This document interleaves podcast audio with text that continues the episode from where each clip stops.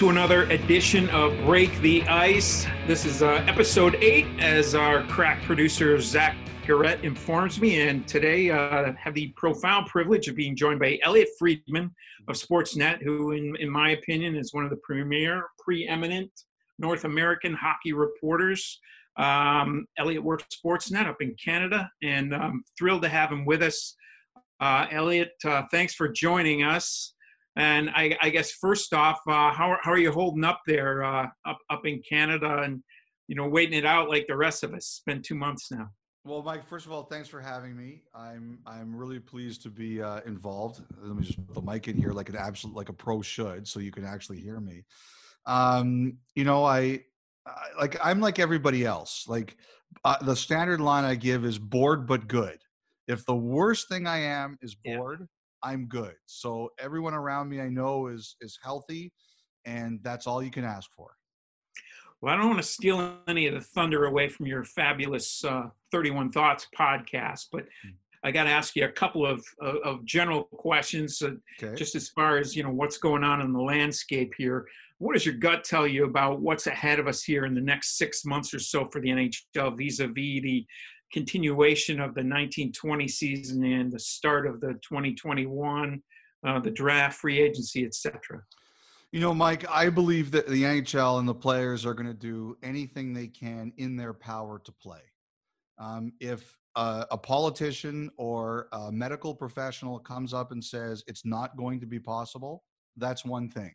That is a higher power. That is an authority you cannot overcome at this per, uh, point in time. If they're either told they can't do it or it's unsafe to do it, they're out. But barring that, anything less than that, I believe they're going to do everything they can to try and play. Um, now, this is my guess um, because no, nothing is set yet. but my guess is that training camps will open late June, early July. And if we get, if we're fortunate enough to get playoffs, late July, August. And I think it's, I think, I can't say for sure it's going to be 24 teams. These things seem to change a lot, but I think that's what they're looking at. Um, finding a way that the top four teams in each conference aren't sitting around while other teams play is part of this conversation, and that would affect Washington, for example. Um, so I think they are going to try to play if they can. Um, draft, I got to tell you, Mike, this one, when I saw that memo come out 10 days ago, I thought for sure we were having a June draft. When hmm. Gary Bettman and Bill Daly send out that kind of a note, that says to me it's going to happen and you better get used to it. Now, it still might happen, but the pushback has been fierce, and I'm less confident it's going to happen in June than I was when I first saw that memo any thoughts on what's the most equitable way of determining who who's involved in a in a playoff whether it's 16 20 24 teams? Because obviously you know when when the pause button was hit 85% of the season in the books but n- not everyone with the same number of games played and a number of those races were so tight and and there are teams you know sort of left hanging on the cliff here I think it's most likely, although not certain, that it's 24. I think that's what they are trying to do. Um, and it would be 12 in each conference, and it would be the top 12. Now, the one interesting wrinkle about all of this, uh, Mike, is that uh, in the West, it's it's pretty set. Like there, the difference between 12 Chicago and 13 Anaheim was five points. Um, in in in the East, it was closer. Montreal was a couple points up, or I think three points up on both New Jersey and Buffalo, but their points percentage was better. And even though Montreal had played uh, more games than those other teams, if you walked Montreal back and took their last two games off the schedule, they were both losses. So Montreal still would have had more points. So I think that's the way they're going to look at it. The other thing, too, is that in your division, you'd have seven teams make the playoffs. In the Central, you'd have seven teams make the playoffs. So I think you're going to have to have one team from your division uh, go over to the uh, to the Atlantic, and my suspense, my, I guess it would be the Rangers because they would be the lowest team based on you know, points percentage and all that. So I assume that if they do do 24, the Rangers would go over to the other division. Hmm. It'll be fascinating, fascinating to see uh, how that all plays out. And I, I mean, obviously, teams like uh, Pittsburgh and Columbus um, that, that were so banged up, so battered up throughout the, the regular season will now be, you know, full health, peak health going in. So they'll be um, helped by the pause, the two month pause, two month plus pause. But any any other wrinkles you can see out there where a team, a specific team uh, on either side of the uh, um, conference breakdown would have a, an advantage that, that you see that, that maybe others don't see yet? You know, I, I think you mentioned a good point about injuries. I mean, this is going to be so weird, Mike, because people are going to be healthy, but they're going to be out of hockey shape. Like, you know, you know, Mike, when you and I were kids, and that was a long time ago for all those people watching this, you know, people showed up to training camp and they weren't in hockey shape they they goofed off during the summer. They played slow pitch softball or whatever. They had summer jobs. Yeah, second job, and you use training camp to get into shape. Now all these guys they don't do that. They ramp up in the four to six weeks before camp begins, and they show up and they're ready to play. These guys are not going to be ready to play, which is why we need a training camp in the first place. I think it's going to be very unusual. So I think while I think there's a better chance for players to be healthier than they've been, they're also not going to be in the peak conditioning that they're used to when training camp starts. So I'm I'm really curious about that. Um, you know, I I heard Brad Marchand say older teams might be disadvantaged by this. Yeah. Also, how good are your prospects?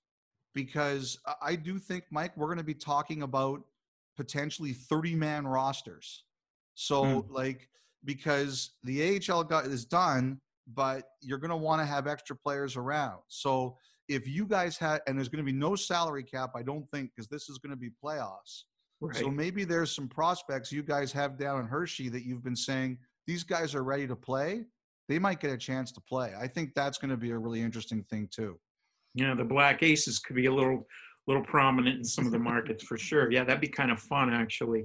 Um, today, today's May 13th, and, and since the uh, the salary cap, the advent of the salary cap in the 2005 six season, we found that roster building now takes place from primarily from almost exclusively, really, from June 15th to July 15th, and now we're a month away from that. But you know, GMs they've got to worry about the draft, they've got to worry about free agency, they got to worry about I mean, right now it's it's walking, it's chewing gum, it's tying your shoes while you're walking and chewing gum. You're mm-hmm. making the gum. I, I can't imagine. What, what's your sense of what GMs and hockey ops people are going through right now as that that uber crucial point of the hockey calendar is approaching, but you know it's not business as normal. It's it's weird for these guys. Like uh, you know, one of them has been a long time GM was telling me that your body's almost on autopilot because you know that you're either you're either preparing for the start of the year, then you're going through the year at the various points, trade deadlines, playoffs, draft prep, and then you get to the summer uh, draft, free agency, arbitration. If you're lucky, you get a month off. If you're lucky, you, you probably don't get a month off, but you get some time off. You can at least go to the cottage and see your family. Mm-hmm. Right now, you're used to seeing, you're used to being either in the playoffs and sweating through that or working on your draft. And I think these guys got kicked into working on their draft a bit when the idea of, the, of it coming yeah. early came up. But like, there's a lot of Zoom calls. Like one GM told me, like it's all make work projects now. Like I, we want to all justify that we actually are employed and working. So it's a lot of Zoom calls, it's a lot of talking to prospects, it's a lot of meeting with your staffs. But like, especially if you're in a really tight cap situation like Washington is, it's you can kind of think and plan what your business is going to be out. But until you know for sure, and we think the cap is going to be flat next year, but we don't know. So until you really know that, it's hard to do a lot of your planning business. I mean, you've worked through a couple of lockouts. Mm-hmm. Um, any similarities, differences between this and, and those situations, in, in just in from from a journalist standpoint? Yeah, you know, there's a lot. It's it's a lot of the same thing. It really is, Mike. Um, obviously it's it's more serious than that. I don't want anyone to think that I'm I'm kidding about yeah. it, but you know, it's a lot of the same. It's a lot of is there really any real news today? Is there anything like you, you don't want to say oh breathless big story when it's really not a big story. And you know that anything you report um, like for example at the at the beginning of all this I, I wrote a story that um, the league was looking at potentially as one of the hubs to be North Dakota, and it yeah. went huge. And I was like, I didn't think this was really that big a deal. And you realize right now everybody's looking for the tiniest morsel of news, so you have to be careful. I, I will say this: like one of the things that's kind of funny, and I talked about it with someone today, uh, is that um, during the lockout, uh, like sometimes the League of the Players Association they'll get annoyed if they feel that there's a slant to your story one way or the other. Um, it's i think people are just really sensitive about any news right now like like don't make it out to be bigger than it is or don't report that things are farther along than they are yeah. um, i i get the sense that i have unintentionally aggravated some people this time and you know you're not really trying to aggravate anyone but it's it's tough like it's people are sensitive now that makes a lot of sense too. Um, and, and, with that, we'll we'll park what's what's going on in the uh, in the business today, because typically this show is about getting to know people and, and mm-hmm. talking about people, with you know, on, on a human level. Um, let, us go back to the Elliotte Friedman when he was a kid. You, you mentioned when you and I were kids, but it's ironically enough, you and I are almost exactly, almost to the day, a decade apart. We mm-hmm. started mm-hmm. in the business around the same time because I spent a decade uh, making drinks and working in restaurants and whatnot. But um, it, when you were growing up, what what what was the spark? What what were the teams, the players that you watched? What led you onto this this path, your career path that you're on now? I always love sports. Um, you know, Mike, there's a line, I think it was Mark Twain. The problem with youth is that it's wasted on the young. Like that line fits me so well. Like if I had the attitude uh, I I have now when I was younger, I would have been a far more successful teenager and youth. Yeah. I was a pretty soft kid. Uh, I'm not ashamed to admit now. And one of the reasons I do admit it is because, like, the, you could divide the world into two groups, Mike. Those who knew who they were in high school and those who didn't. And one of the things I like to tell people is if you didn't know yourself in high school, it doesn't mean anything. Because I didn't know myself in high school, and I still turned out about 65% pretty good. So, you know, I I always tell people that. Like I was um was a pretty soft kid.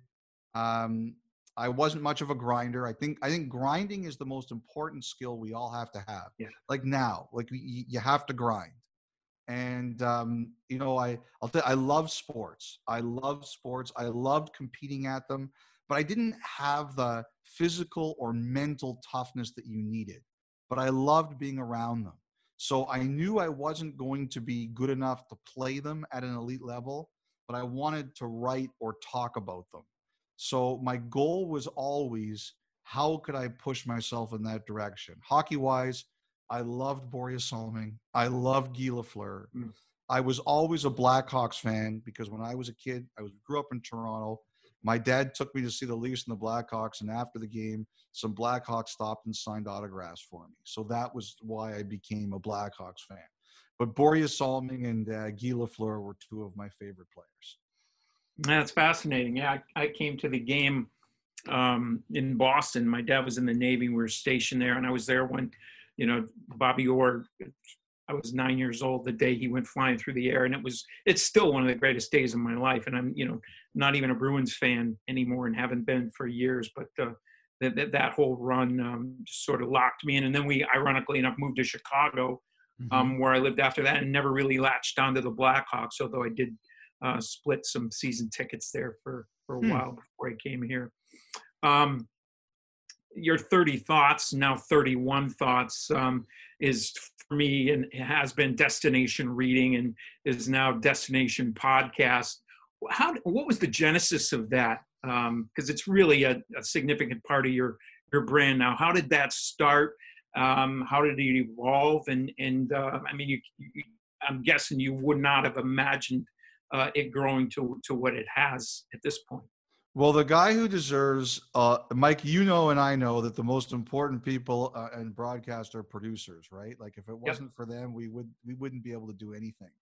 I had a producer I used to work at Hockey Night in Canada with named Doug Walton. He no longer works at Hockey Night. He's now the producer of Toronto Blue Jays broadcasts. But he was one of my producers, and I would work sideline. And uh, you know, I always saw my, you know, the the job of a sideline reporter is to come to the show with four or five different bits of news that wouldn't be that there elsewhere. And as you know, like sometimes the game dictates you can come on, you'll, you'll be on like it's an 8 2 game, you're going to be on 12 times. But if it's a really exciting, fast paced game where a lot's happening, you might not get on at all. And, um, you know, he's so there would be times I wouldn't get on. And he'd say, You should do something with this stuff. Like it's good information and it's not going anywhere. So I came up with the idea to write a blog, and I like alliteration. So I came up with uh, 30 thoughts at the time. Uh, like there are weeks I will tell you, Mike, I'm like, what a stupid number. like I'm at 18 and I'm dying here. And actually, Bettman yeah. said to me when we go to Seattle, and he calls it 31 things. He says, "Are you going to make it 32 things?" And I go, "Yeah, stop expanding." And uh, but you know what? I mean, you know what it is, Mike? Honestly, it's like anything you do, and I'm sh- you can tell me if you think I'm nuts, but I assume we're probably kindred in the same way. Like like I read your blog, you always do on the Capitals, and at the end of the day, um, you're sitting there and you're saying, I just want to know that people are reading this. Like I don't care if they like it or they don't. Yeah. You just want to know that people are like, okay, you've given me something I want to read or listen to and I get the sense people like reading it and listening to it, and you're happy to do it if you feel that there's an audience there for it. Absolutely, and and I think you I think you really tapped into that, and that sort of dovetails into my next question. Uh, so much of in our business, um, controversy sells, um, hot takes. Um, you know, you, listen to sports talk radio in a lot of markets, and it's very confrontational, and it's uh, I think it's designed to be that way, but you've pivoted away from that. You were never that. You, you have um, you've sort of built a, a, human humanitarian level of coverage that I think is really refreshing and appealing to a lot of people, and I think a lot of the rest of us see the value in that and try to try to emulate that in our own small way. Mm-hmm. Um, but I, I feel like you you you do that by you, you've earned a, a, great deal of respect and trust from people in this game over the years. And, and when you look back on 25 years of doing this, uh, at the those are put together brick by brick. What goes into that process at a grassroots level, getting people to, you know, to build up that that trust and and that respect? You know, I, I think there's a few things. Number one, like it's it's like the golden rule, right? Like treat people like you would hope to be treated. I think that's always number one. Um, you know, I always try to say that when I'm going to deal with someone, I try to treat them in a manner that I would hope they would treat me. So I, I think that's that's very important, and that's the first thing. But Mike, I I don't think it happens quickly. I think it happens over time. Like I I can I I, I assume that like the first time you showed up working for the Capitals you could feel the looks from the players. Okay, who's this guy? And can I trust this guy? And is this guy who works for our, our organization, do I feel that he treats me as I hope that I would be treated by the organization I play for and and coaches or GM's case work for.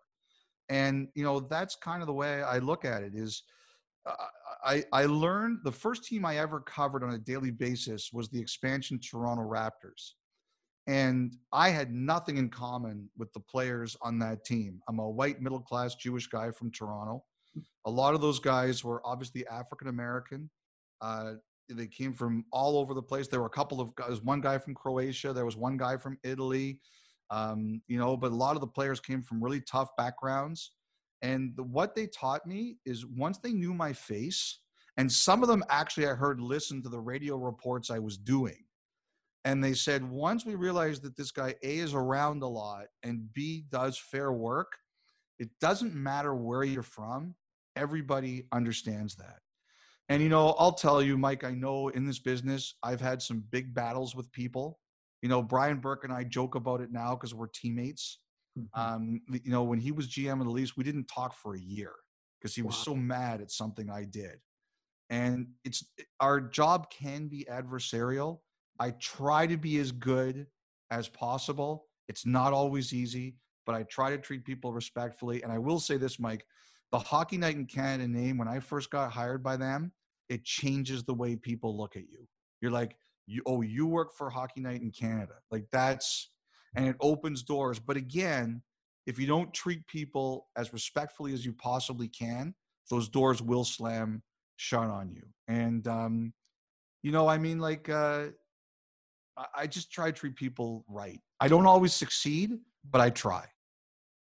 Well, that you're right about the hockey night in Canada. I think I mean that's one of the things we really miss at this this time of year too. Um, from from down here in the states, uh, just watching uh, the production, uh, the production value, the in between periods. Again, that's that's destination viewing. It has been uh, for decades, and and um, we in the states are envious uh, of the work that you guys do uh, on that broadcast and in, that franchise uh, over over the years because it's fantastic. And you mentioned the Raptors. Um, having witnessed the um, the championship, do you allow your mind to think what it's going to be like the next time a Canadian team wins the Stanley Cup up there? Mike, I think about it all the time. Like uh, to me, one of the real highlights of the last decade in hockey, covering hockey, was I saw Chicago end a 49 year drought. I saw Boston end a 48, 49 year drought. I saw then what I saw Los Angeles win for the first time ever. I saw then what else did I see? I saw well Pittsburgh they'd won it a few times. But then I saw you guys win it for the yeah. first time ever. And then I saw St. Mm-hmm. Louis win it for the first time ever. And I think if you're a hockey fan and you invest yourself in teams like Boston, Chicago, LA, Washington, and St. Louis, you should be rewarded once in your lifetime. You should be able to say, when the day comes for you, I got to see it. And I was so happy for all those fan bases that you got to see it because there have been so many tough losses. I finished school, and I'm careful to say I did not graduate. I'm still a credit and a half shy. I don't want anyone accusing me of uh, of lying about my resume. I finished school in '93. That was the last year a Canadian team won. I have never covered a Canadian team winning a Stanley Cup. Before my career is over, Mike, I don't care which one it is. I want to see one of the seven win it. I want to be there to see one of those seven teams win the cup. And to be honest, Mike, sometimes I worry about uh, the the NHL in Canada.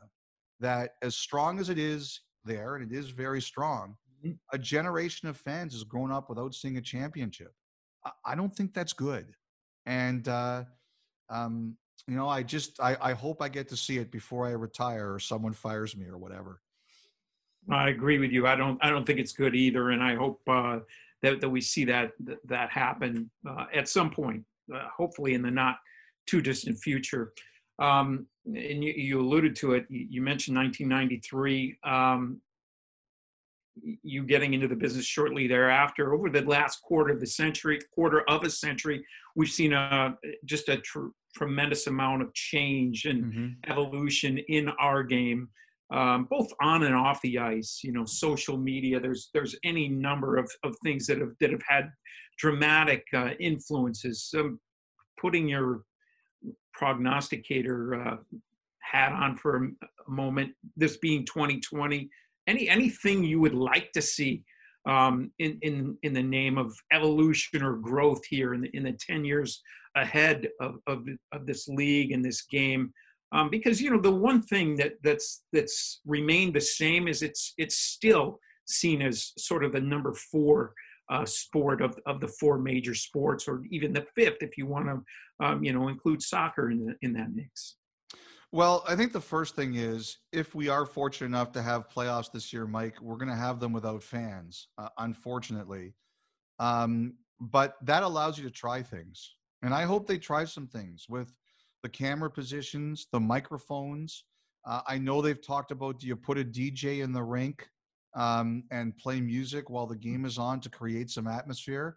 I hope they try all those things. I hope they try some games with new ideas, whether it's the all natural sound game where all you hear are the same yeah. the sounds you'd hear in the rink. I hope they try games with a, with a DJ playing music all the time. So I, I hope that that's number one. I hope we try something new when we come back here. But the number one thing I think has to happen, Mike, is that the, the best thing about hockey is it's a great team sport. But the worst thing about hockey is that we can suppress the personalities of the people in it. And you you guys saw that firsthand. And yeah, um, I don't think I was ever overly critical of Alexander Ovechkin, but I'm sure there are probably some things if you went back there and and looked at some of the things I might have said 10 years ago, I'd probably look at them now and say, boy, I wish I hadn't didn't have that particular take. Um, you know, I, I think that we have to embrace the personalities of our players. We we can't be afraid of that. Um, and the showmanship, the energy, the love, the passion, we have to say we have to let it go because that's what the younger fans want. They want you out there. So we have to, and nobody should do it if it's not them. Don't be a fake. People don't want phony. But I hope the, the next Ovechkins, and there's more of them in this generation, I hope that their showmanship is embraced as long as they work their butts off when they're on the ice. We, we don't typically spend a lot of time talking about dietary choices on this show, but um, as a kid, when I was eight years old, I decided to become a vegetarian, much to mm-hmm. the consternation of my my parents and, and the rest of my family, who didn't want any part of it and still don't.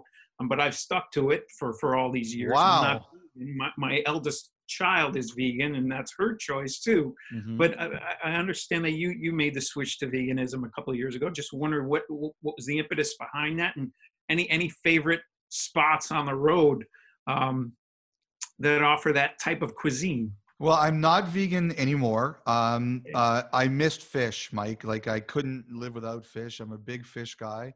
Uh, I don't really have a lot. I don't. I barely eat red meat anymore. Like that's yeah. that's the big thing. But I'm so I'm not 100% vegetarian, but I'm pretty close. Um, you know, I love. There's a place. The next time you come to Toronto, there's a place downtown. It's called Fresh. It's a vegan vegetarian restaurant, and they have the best onion rings, vegan or non-vegan, I've ever tasted. Hmm. And so when you come to Toronto, you got to go to Fresh. It's not too far from the uh, from Scotiabank Arena, and you got to have the onion rings. And the squash tacos are fantastic too, and they fit your diet, no problem at all. Uh, on the road, um, you know, I, I, will tell you, I don't. it's in Chicago. There was um, like one thing I can eat in the states I can't eat in Canada is called the Impossible Burger. Yeah, and and you have to be careful how many of them you eat. But I love that thing. It's beets, and I generally hate beets, but that's the only beet I'll eat. Yeah, I'm a fan of that Impossible Burger too, and there's a couple of good uh, vegetarian places in Chicago. Uh, one uh, really fantastic one that's no longer in existence, but yeah, there, it's uh, it's a lot easier to do now than than when I uh, made the plunge. That's for sure. Um, running out of time here, so We're we don't want to keep you, but um, I would like to know uh, among current players, coaches, and GMs, who, who would you see as being a good fit um, for for our industry should they choose to do so when their current gig or career is is up? Well, one of them I would say you know really well, and that's Bruce Boudreau. Yeah. Um, we've used him for the playoffs before, and uh, I know we were we used him for the trade deadline this year, and uh, I know that uh, we've discussed with him what he's thinking about his long term. I don't know what the answer is, but uh, I think Bruce Boudreau would be a guy who uh, would absolutely be great at it. Uh, because as you know him, he's he's pretty unfiltered. We'd we'd have to leave out some of the language, but you know, You know, and I'll tell you something. You like, I always think that Bruce got a raw deal in terms of how smart he is. You know, people underestimate him because Yeah. of the way he looks. He knows hockey, man. He's Sure smart. He's smart. Yeah, and they don't call him Gabby for for nothing either. So so he he definitely fits the bill. I I absolutely agree with you. I would Uh, tell you something else too, Mike. I don't think I think he's got a long career as an executive ahead of him, but nobody in the business has the better broadcast pipes than Brian MacLellan. And I think I think Boy, he could be good at it too, but then he'd have to become a member of the media, and I'm sure that would just make him feel like uh, he'd need to shower six times a day. It'd be pretty amazing to hear him doing like uh, 2 a.m. jazz. Uh, you know, the little jazz station just introing these uh, these tracks. He's he's definitely got the uh, the soothing voice for it. Well, last thing before we let you go, just um, you know, obviously we, we started here talking about the pause, and um, just wondering from a personal standpoint, what do you miss the most about the day in and the day out of of of what we do uh, over the course of um, you know the nine month season, and and what's been the silver lining for you as far as hey this this is the thing that that's helped me get get through this. Well, I, think you know being able to see my family. You know, I have an eight-year-old son. Uh, my, you know, this is the time of the year where he wouldn't see me at all. And uh, you know, my my son is uh, he's a homebody. Um, you know, sometimes we have to peel him off the couch, like most kids. He's, he gets that from his dad, I think. But he is just he, loves being at home with his with his mom and his dad, and so we're very fortunate. He's been excellent uh, during this time. He's very happy and uh, being at home with him has been the unquestionably the best thing about this you know mike the thing i miss the most is um i don't know like like like I, I know like obviously all the people you work with at least in front of the scenes i don't know a lot of them behind the scenes and you got good guys there and um like we've got good guys at our place and what i miss is you know when you're in the green room before the games start and Brian Burke is like uh, saying, Elliotte, that was an awful edition of 31 turds this week. That's what he calls it, 31 turds. And you like you're in the makeup chair, and David Amber walks in and says, "I'll be back in three hours when you're finally done," and, and stuff like that.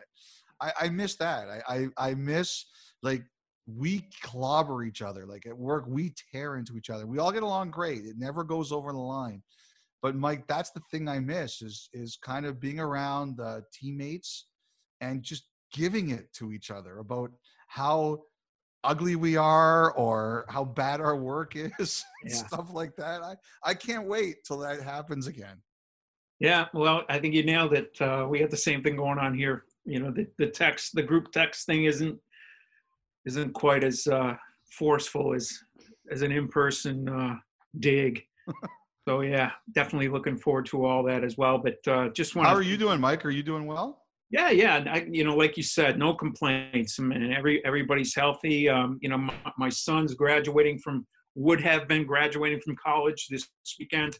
Uh, Congratulations. he's he's packing up his uh, his apartment in Milwaukee and preparing to drive to Los Angeles to start a life there with Hmm. with no job mid pandemic. So that'll be interesting for him. But he'll be joining his sister there. So Good luck. Um, like in life's not supposed to be an adventure, right? So yeah, exactly. Yeah. That's what, that's what I tell him. So he- he'll be uh, setting sail or setting uh, setting his uh, his vehicle uh, for a 2,000 mile road trip uh, here in the next couple of days. Wow. But yeah, um, just trying to help him cobble that together has been my my big uh, project here. So Mhm. we're almost uh, we're almost there, and I would love to be going with him, but it's just just not in the cards. There's there's too many other uh, you know variables Mhm. getting out there and getting back. So, um, but yeah, no no beefs here. We're all we're all healthy and just just looking to stay that way. And you know, perfect world, we'll we'll see us somewhere uh, somewhere in some hockey rink uh, before too awful long. We'll see you at whatever the Stanley Cup final looks like this year. Sounds good. I'm looking forward to that.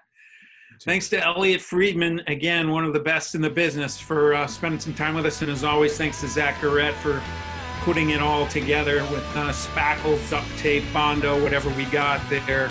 I'm much appreciate it. And thanks to you all for, for listening, as always. Please stay safe. Stay healthy, and uh, hopefully we'll see you again soon as well. This has been it for Break the Ice.